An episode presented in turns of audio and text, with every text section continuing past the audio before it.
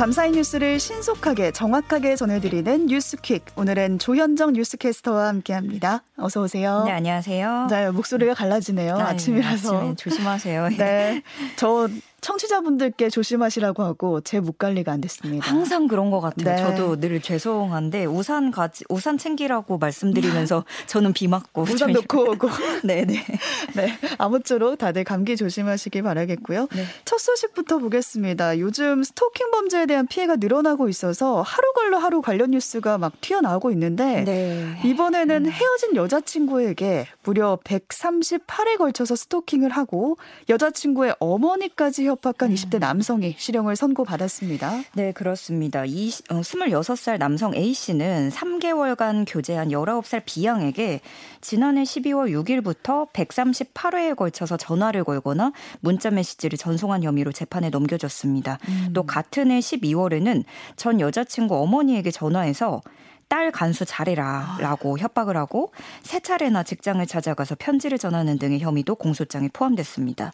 A 씨는 이 이후에 전기통신을 이용한 접근 금지 잠정 조치 통보를 받았는데 그런데도 B 씨에게 다시 메시지를 보내서 음. 속상하다. 내가 의심하고 집착해서 힘들게 한 거 미안해. 이런 식으로 내용을 보내서 잠정 조치를 불이행한 혐의도 추가됐습니다. 결국에 A 씨는 징역 8개월에 집행유예 2년, 보호관찰과 40시간의 스토킹 치료 프로그램 수강 명령을 받게 됐습니다. 네. 어, 재판부는 피해자의 명백한 의사에 반해서 스토킹 행위를 계속하고 피해자의 모친의 상대로 스토킹한 혐의가 인정된다고 밝혔습니다. 네, 스토킹은 범죄입니다. 신상 공개 사진의 문제점도 지적이 되고 음. 있는데 신당역 스토킹 살인 사건의 피의자였죠. 네. 전주환의 경우도 신상 공개가 처음 됐을 때 딱 증명 사진이 나왔잖아요. 근데 막상 검찰 송치때 보니까 다른 사람 같더라고요. 그러니까요. 그게 전주환의 신상 공개가 결정되고 지난달 19일에 신분증 사진이 공개가 됐죠. 네, 네. 그런데 검찰 송치 송치 때는 막상 다른 사람처럼 보이는 사람이 나온 거죠. 음. 보통은 우리가 이제 또 신분증 사진하고 또 많이 다르긴 하잖아요. 그렇죠. 많이 이제 수정을 하죠. 네, 그래서 전주환이 취재진 앞에 모습을 드러낸 모, 그 것을 보고 많은 누리꾼들이 어, 포토샵 안 한 사진을 공개해야 된다. 음. 완전 다른 사람이라서 신상 공개 의미가 없다라면서 황당해하기도 했었습니다. 그런데 이렇게 신상 공개 사진과 현재 실물이 너무 달라서 논란이 된 건 이번이 처음은 아닙니다. 네. 어, 기억하실 텐데 N 번방 사건의 주범이죠. 조주빈의 경우에는 신상 공개 사진에 교복을 입고 있거든요. 음. 그러니까 학생 때 몇 년 전에 촬영된 것으로 추정이 되는 거죠. 그런 증명 사진이 착용 사용이 됐고 2019년 말부터 최근까지만 보면 신상 공개가 결정된 피의자가 모두 21명이거든요. 네. 근데 이 중에 이미 언론에 알려졌거나 송치돼 얼굴이 공개된 경우를 제외를 하면 18명은 모두 신분증 증명 사진입니다. 음. 그런데 신분증 사진의 경우 모두 어, 언제 얼마나 오래전에 촬영이 된 건지 촬영 시점도 알 수 없는 상황입니다. 네, 그러다 보니까 누리꾼들의 반응이 머그샷을 공개해야 한다 네. 이런 의견이 가장 많았는데요. 신상 공개를 할 때 명확한 가이드라인이 따로 없는 건가요? 네, 맞습니다. 이게 사진을 공개할 수 있다라는 원칙만 있고 어떤 사진인 건지 어. 언제 찍은 거인 건지 뭐 어떤 부위가 나와야 되는 건지 이런 구체적인 지침이 없는 거죠.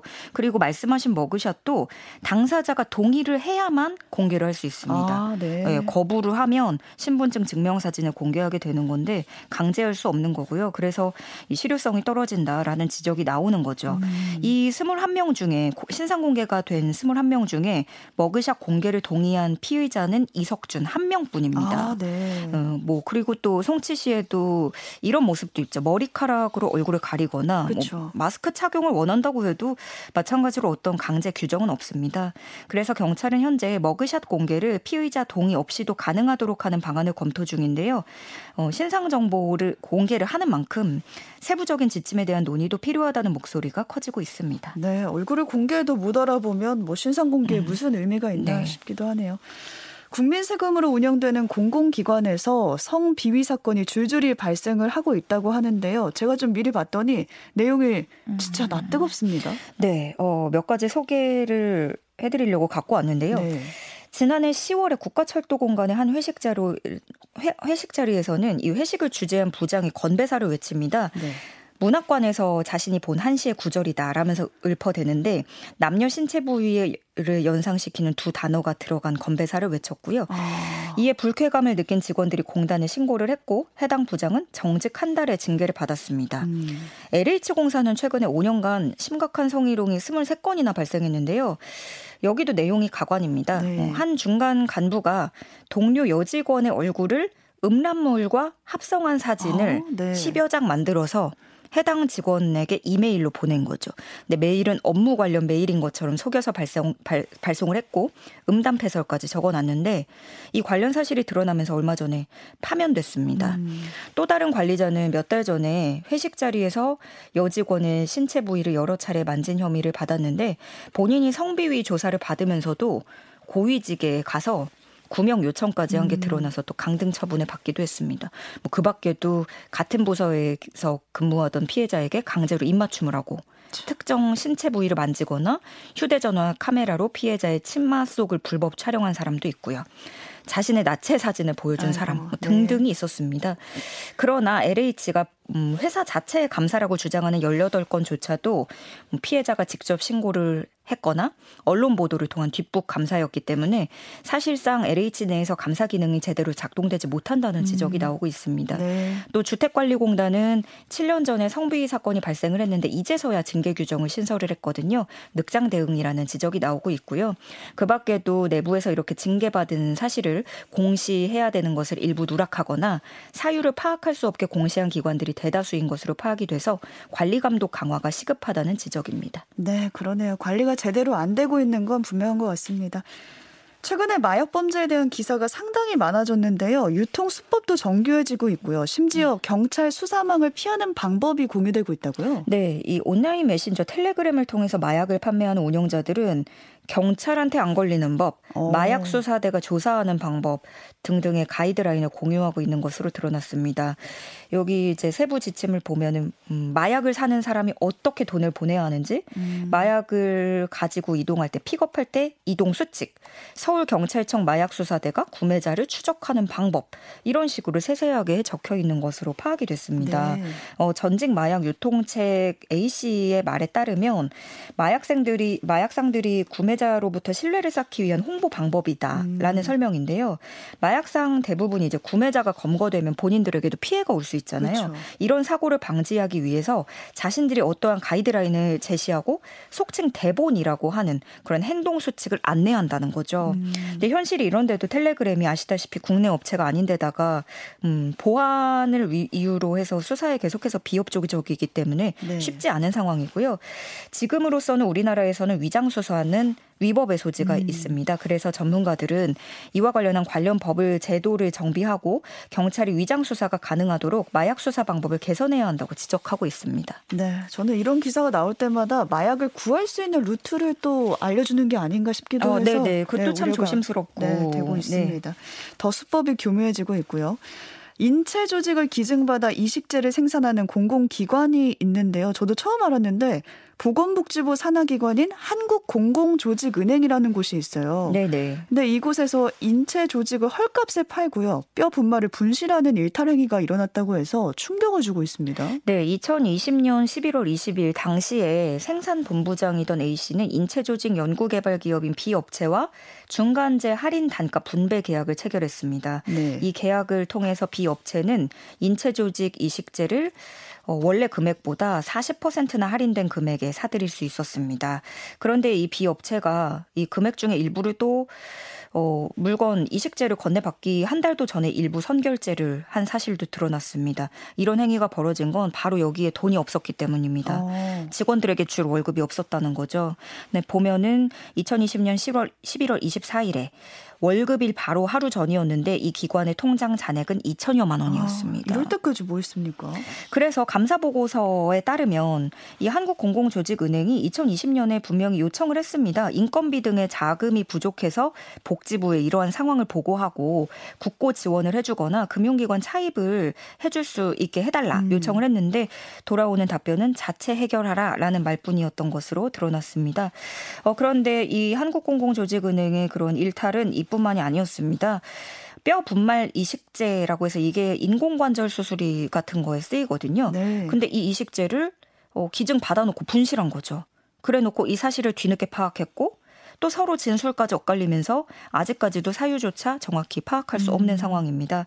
또 지난해에는 관리 부실로 피부 이식제가 사용이 불가능한 상태에 이른 적도 있었고요. 어, 직원들의 근무 태도도 문제가 됐는데 내부 결제 없이 자의적으로 특정 직원 6명의 연봉을 올렸다가 이제 걸리기도 했습니다. 음. 이런 곳이 있는지도 몰랐는데 어련히 잘할 음. 줄 알았던 공공기관에서 또 이런 예. 일이 벌어지니까 어떻게 믿고 기증하나 싶네요. 그렇죠. 기증을 해서 이루어지는 것이기 때문에 더 음. 꼼꼼한 감사가 필요해 보입니다. 네. 밤사이 러시아에서는 우크라이나 내 점령지와의 합병 조약을 만장일치로 비준했다 이 소식 들려오고 음. 있습니다. 네, 바체슬라프 볼로딘 러시아 하원 의장은 현지 시간으로 3일에 이제 러시아 연방에는 89개 연방 주체가 있다라고 밝혔습니다. 법안이 의결되자 세르게이 외무장관은 도네츠크, 헤르손 등 4개 지역 점령지 대표들에게도 축하를 건네기도 했고요. 음. 상원 역시도 이번 조치를 승인할 것으로 확신한다. 이렇게 밝히기도 했습니다. 이에 앞서서 러시아 헌법재판소가 영토 병합 조약에 대해서 합헌 판결을 먼저 내렸다고 어제 또 소식이 들어왔었거든요. 네. 그러다가 어, 밤사이에 하원에서 비준이 된 거고요. 이로써 점령제 합병 조약은 상원 비준과 대통령 서명만 남기게 됐습니다. 음. 어, 그런데 우크라이나는 합병을 인정하지 않고 계속해서 영토 수복 공세를 하고 있는 중이고 서방 국가들도 합병을 국제법 위반으로 규정하면서 러시아에 대한 추가 제재를 추진하고 있습니다. 네, 이런 와중에 러시아 내부에서는 지금 동원령 때문에 상당히 혼란스러운 상황이거든요. 네네. 근데 이 동원령에 반발한 음. 러시아의 한 남성이 극단적 선택을 하는 일이 벌어졌 습니다. 네, 러시아에서 워키라는 예명으로 활동하던 래퍼입니다. 20대 남성 페투닌인데요. 이 페투닌은 휴대전화 메모장에 유서를 남기고 고층 건물에서 투신한 것으로 전해졌습니다. 아. 유서를 보면 나는 이 지옥 같은 세상에 항의하기 위해서 극단적 선택을 하기로 결정했다. 나는 전장에서 살인을 저지르지 않기 위해 죽었다는 것을 사람들이 기억해 주길 바란다. 음. 라는 내용을 담았습니다. 자신의 심경을 담은 영상을 올리기도 했는데요. 어, 나는 내 영혼에 살인죄를 씌울 수 없다. 그 누구도 죽일 준비가 되지 않았다. 네. 푸틴은 러시아 남성 모두를 포로로 잡은 뒤에 음. 살인자가 되거나 감옥에 가거나 스스로 생을 마감하는 것. 이 세 가지 선택 사항만을 제시했다. 이렇게 지적하기도 했습니다. 네. 어, 온라인상에는 페투닌을 추모하는 글과 함께 푸틴과 러시아 당국을 규탄하는 글이 잇따라 올라오고 있는 상황입니다. 네, 상황이 이런데도 러시아 푸틴 대통령은 핵 위협을 가하고 있는 상태인데요. 혹시라도 이 핵을 사용할까봐 국제사회에서 긴장하고 음. 있는 상태죠. 네, 미국도 연일 경고를 하고 있고 러시아가 핵무기를 사용할 수 있는 공포가 커지고 있습니다. 뉴욕 타임스에 따르면 실제로 최근에 미국과 유럽 관리들이 러시아가 전술 핵무기를 사용할 경우에 대비한 시나리오를 살펴보고 있다. 이렇게 음. 전하기도 하고요.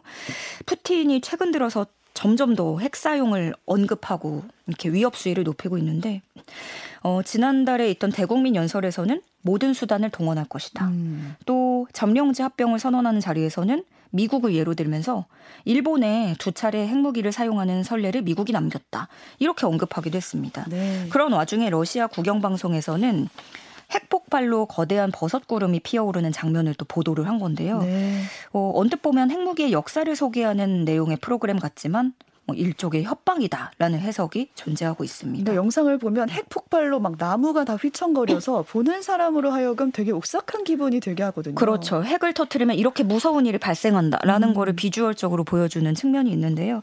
이렇게 상황이 점점 안 좋아지면서 프란치스코 교황이 전쟁 이후 처음으로 이를 직접 언급하고 나서기도 했습니다. 어, 전쟁으로 인한 비극과 공포를 종결하기 위해서 모든 외교적 수단을 강구해 달라 이렇게 처음으로 공식 석상에서 주문하기도 했습니다. 네. 다음 소식 보겠습니다.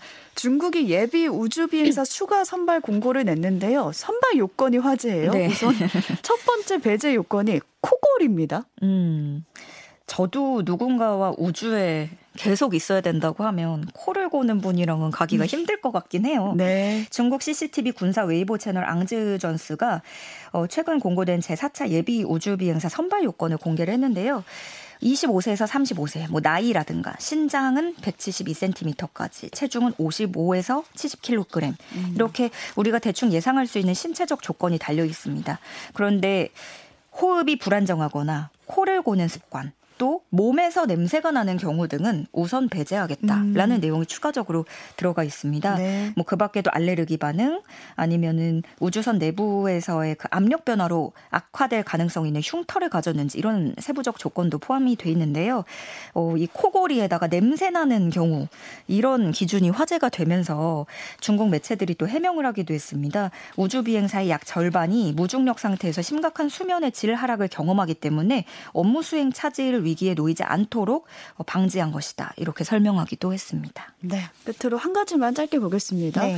가정용 음식물 쓰레기 분쇄기 이거 사용하신 분들 많으실 텐데 음식물을 분쇄해서 아예 하수구로 흘려 보내는 거잖아요. 네. 근데 지난 10년 동안 81만 대가 팔렸는데 아직 관리 사각지대에 놓여 있다고요? 그러니까 이게 뭐 불법이냐 합법이냐 이것도 말이 많은데 2012년에 합법화가 되긴 했었거든요. 네. 그런데 이 조건이 있습니다. 분쇄물의 20% 미만만 하수도로 흘려보내고 나머지 80%는 회수해서 종량제 봉투에 담아버려야 한다라는 음. 건데 이 규정이 지켜지지 않는 게 대부분이고 어, 그 와중에 또 다르게 개조된 불법 제품들도 유통되고 있는 실정입니다. 네.